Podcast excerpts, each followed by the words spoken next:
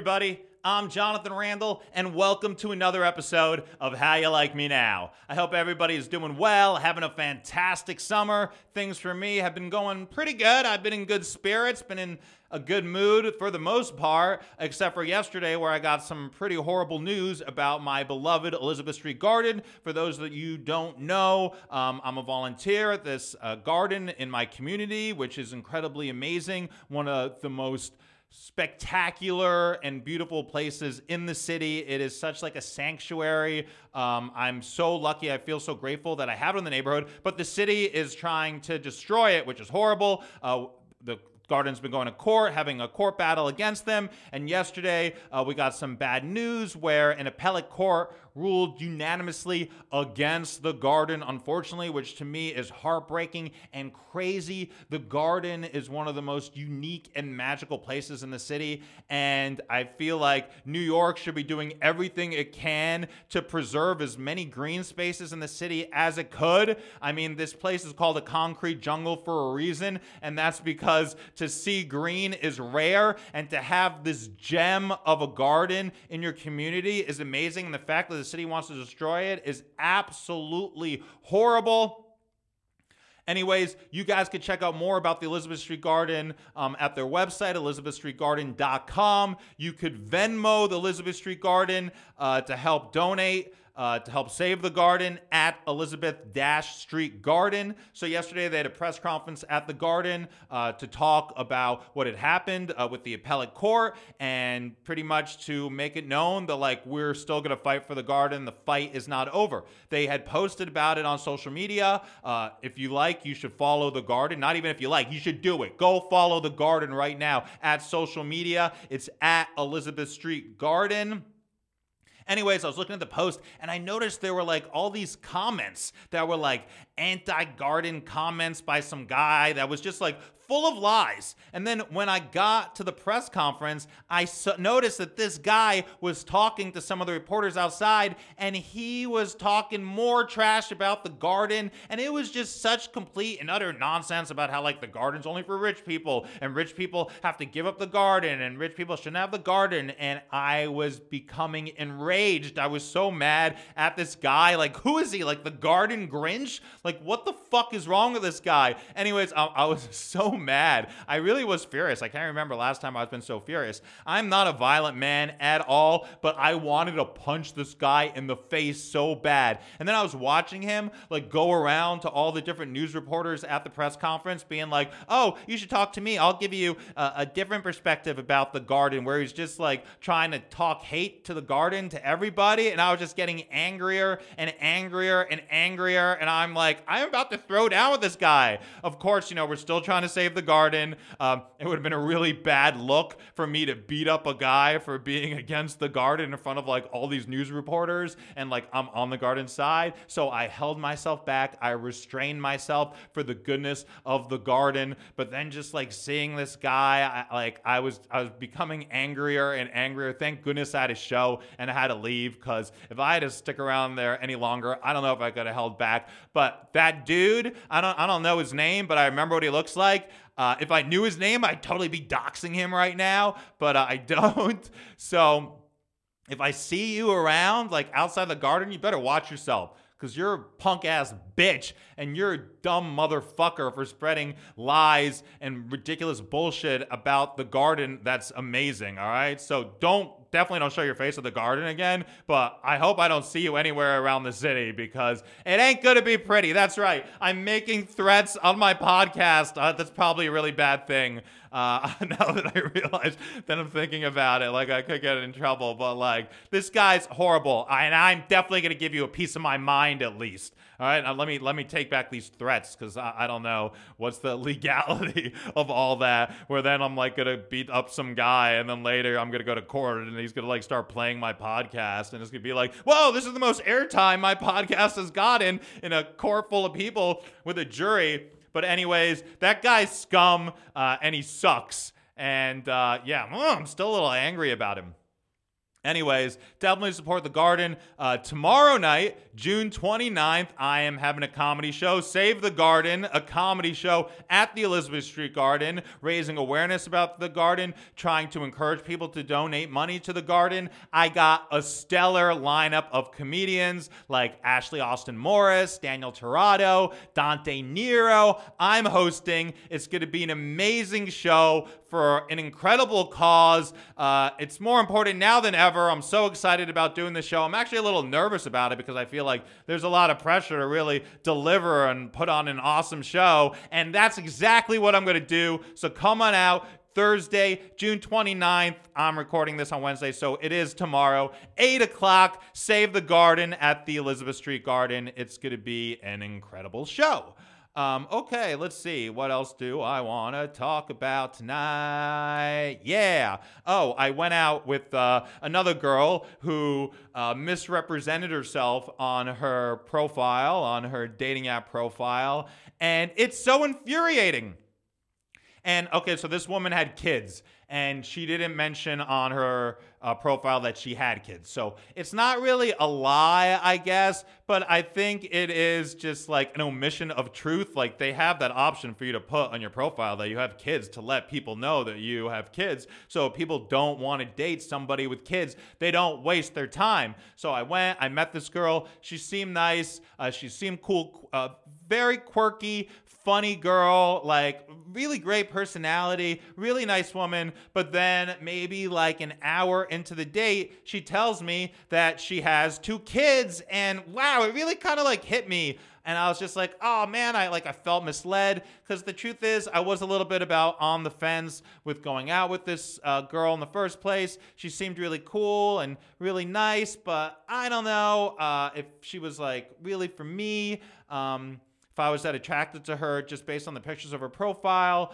But she was cute and she seemed fun, and I figured I'd give it a chance. She was making effort, and she seemed like she really wanted to meet me, and like I do like that sort of thing. So I went to meet her. But if I had known that she had kids, excuse me.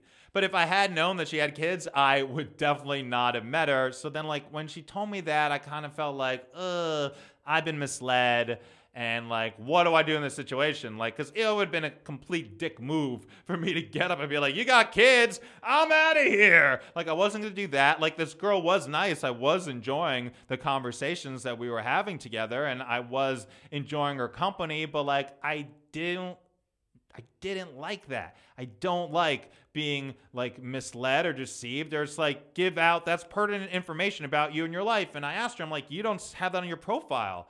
You know, why not? She's like, oh, I don't want, you know, people to judge me. So I guess, you know, yeah, well, it kind of makes sense. I wouldn't have gone out with her if she had two kids. And she's like, oh, people aren't going to go out with me if they know I have kids. But I don't understand, like, why do you want to go out with somebody that isn't going to accept you for who you are? I've talked about this before in the podcast, and it absolutely makes no sense. So then she told me she has kids, and now I'm going to be like, oh, well, since we're already out, like, I'm going to change uh, my whole screening process and what matters to me and what I'm looking for in a woman and uh, you know like what what my deal breakers are because we went out and I met you for an hour. No, if anything, it just turned me off more to this woman. And actually, you know, when I said goodnight to her.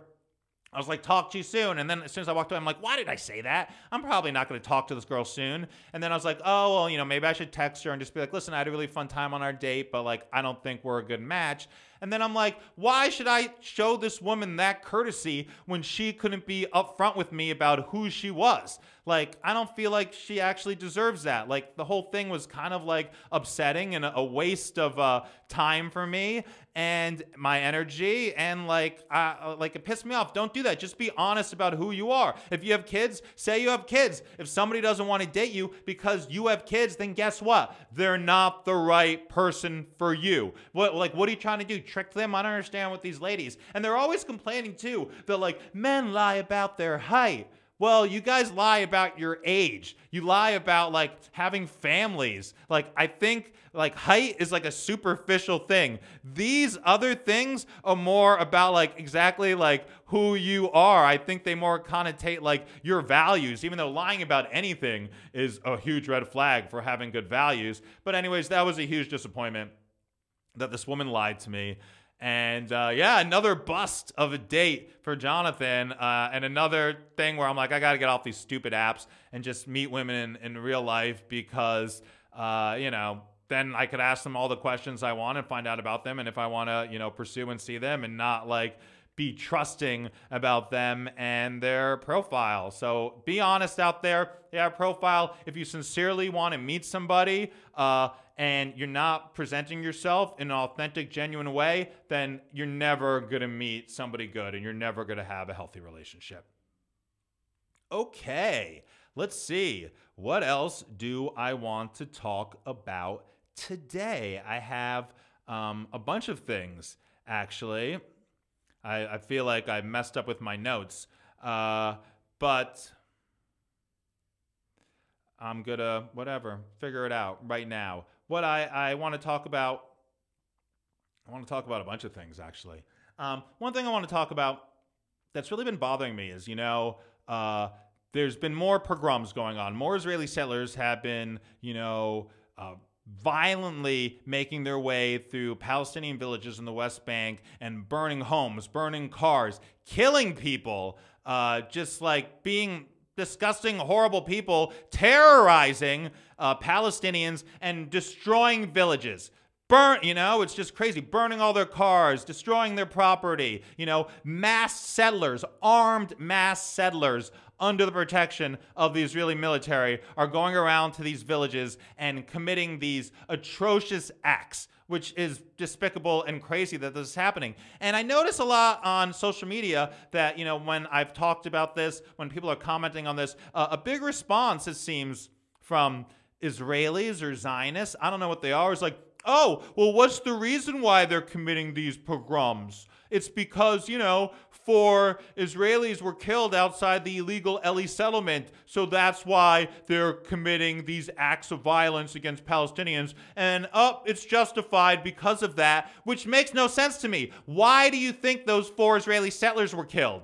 Why is it that when Israeli settlers uh, wreak violence upon Palestinians because of, you know, things that have happened to them, it seems justified. But when Palestinians react to 75 years of the ongoing Nakba, to the forced displacement, to the murders of children, to being kicked out of their homes and the forced displacement, when they respond and react to that, they're terrorists and uh, they're horrible and they have no right to do that. But when Israelis do it, when they react, then it's 100% okay and it's justified. It is hypocrisy at its finest and it is sickening.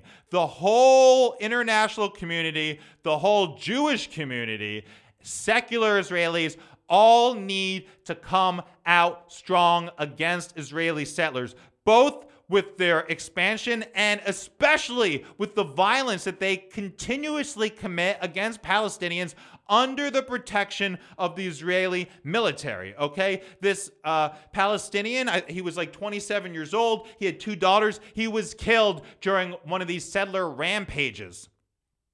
His life is as valuable as any Israeli, as any Jewish life, okay? So none of these people should be killed. None of these people should be murdered. But how dare people justify the violence of Israeli settlers while continuously point the finger at Palestinians as being the terrorists? It is just insane that that is happening. Uh, it's horrible that anybody died. Nobody should die. We need to reach a two state solution, but that is never going to happen as long as Israel keeps expanding their settlements. Uh, they announced that they're going to create like 5,000 more homes in the West Bank. I was just reading that they uh, at the, Ev- the Evyatar uh, settlement that had previously been evacuated, uh, that now settlers are back over there while the Israeli, excuse me, while the Israeli military is there and they're letting them come back and you know start building structures, even though that is private or public Palestinian land, according to Israel, but still they are continuing to, you know, ethnically cleanse Palestinians from the land. Take the land that should be a future Palestinian state, and it gets in the way of peace. It provokes Palestinians, and it is a, a horrible look for Jews all around the world, and it is such a shame that this is happening. And the fact that more Jews aren't coming out and speaking out against it really does a discredit to you know our religion, to our race, whatever you want to call the Jewish people, whatever you consider us, like to be okay with the actions of these Israeli settlers is really, really, really a bad look for Jews around the world. Now, I want to talk about this book I'm reading and something I've been thinking a lot about while I'm reading this book. So, I'm reading this book, The Escape Artist. Okay? The Escape Artist is about uh, the first person to escape from Auschwitz, the first Jew to escape from Auschwitz. At the time, his name was Walter Rosenberg. Uh, his name uh, is Rudolf Vrba, is I guess the name he changed to later on in life. So he uh, was in Auschwitz and uh, he escaped Auschwitz. And he wanted to escape Auschwitz so bad because he wanted to make sure to tell other Jews about the big lie that, you know, uh, the Nazis had told the Jewish people that, you know, when they were going all around Europe and getting them out of Europe, that you know they were just moving them to other places that you know it would just get your stuff and grab your bags and you know you're going to come and, and live it in a new place and you're going to move to a new place and it was called the big lie and they kept that lie going like literally while they were bringing Jews to the constant, uh, excuse me, not only to the concentration camp, but to the gas chamber. While they were herding Jews to the gas chamber, they were continuing the lies, being like, "Oh, it's going to be okay. You'll get your stuff back soon." Asking them you know, what's their profession so we know what job to give you when they knew they were just going to kill them. And they were lying to them in Auschwitz, they were lying to them in the camps, they were, uh, per, you know, they, they would create uh, places in the camps where they made it look like things weren't that bad, where they let families stay together, where they let people keep some stuff. Uh, they would parade some Jews through towns to make it seem like they weren't being mistreated as badly as they would. They were doing everything to hide from the world what was really happening. And that is known as the big lie. And that's what uh, Walter Rosenberg, that's what Rudolf Vrba wanted so badly to make sure the world knew, to make sure other Jewish people knew, so they wouldn't go so willingly along with the Nazis. They wouldn't be like, oh, they're just moving us to another place. It's going to be okay. But they thought maybe if they knew that they were literally taking them to their deaths, then maybe they would fight back, that maybe they wouldn't go so willingly, you know, to Auschwitz, to the other concentration camps. And I think it's really crazy that of all the lessons the Jewish people took from the Holocaust, the big lie is one of them.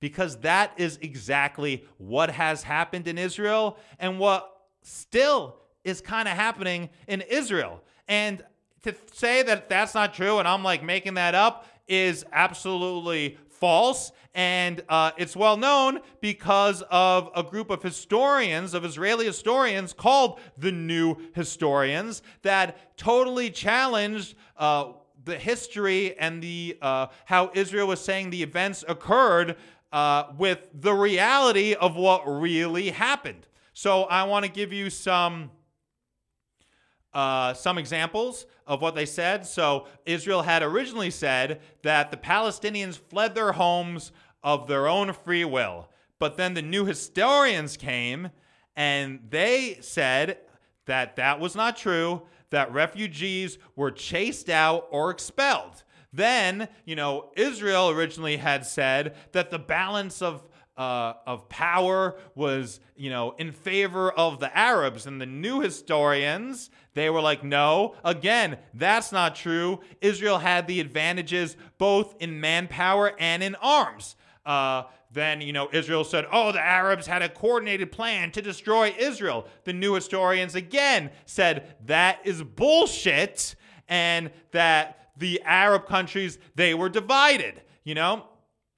Uh, Israel had said that you know the Arabs were the reasons that uh, that there was no peace. Their refusal uh, to accept Israel was the reason there was no peace. And the new historian said, no, again, that's not true. Israel is uh, primarily the ones to blame for the dead end and for there not being peace. And there was a mini series at the 50th anniversary of Israel where they did uh, a huge uh, series about you know the findings of the new historians uh, a lot of it came after there was uh, classified documents from the idf that was released like 30 years later and that's where they got a lot more information and still a lot of arab people uh, believe that like the new historians didn't even tell the full story and the full extent of you know Israel's crimes and the horrible treatment of the Palestinian people. But even what they said is astounding, and it is clear that like